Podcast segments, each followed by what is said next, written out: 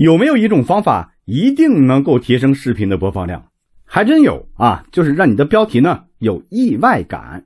对于所有人来说啊，好奇心呢都是一个百发百中的驱动力。下面四个方法你可以试一试：一、承诺公开秘密。我之前发的一个视频说，虚假流量是怎么制造出来的，就属于这一类。其实各行各业啊都存在着一些潜规则，大家呢不妨可以去挖掘挖掘。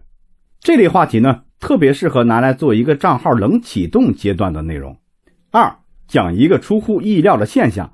商业小纸条呢，最近发布了一条视频，讲的是花十几万买卖出十九亿的天价，这种感觉怎么样？哎，这个呢就属于这种类型。很多人在写标题的时候呀，走入了一个误区，总是迫不及待的呢就把自己想讲的结论讲出来了，这个呢就失去了标题的意义。我们写标题的意义。就是为了吸引大家看下去嘛。三，做出看似矛盾的说法，比如在之前我的视频中，我就谈到了说，做好公域流量的方法是要做好私域流量，做好私域流量的方法呢是要先做好公域流量。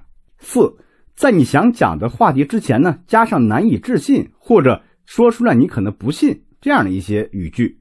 举个例子啊，说出来你可能不信，所有的淡水鱼呢，小孩最好都不要吃。下一期咱们聊一聊做好标题的最后一个思考点：勾引。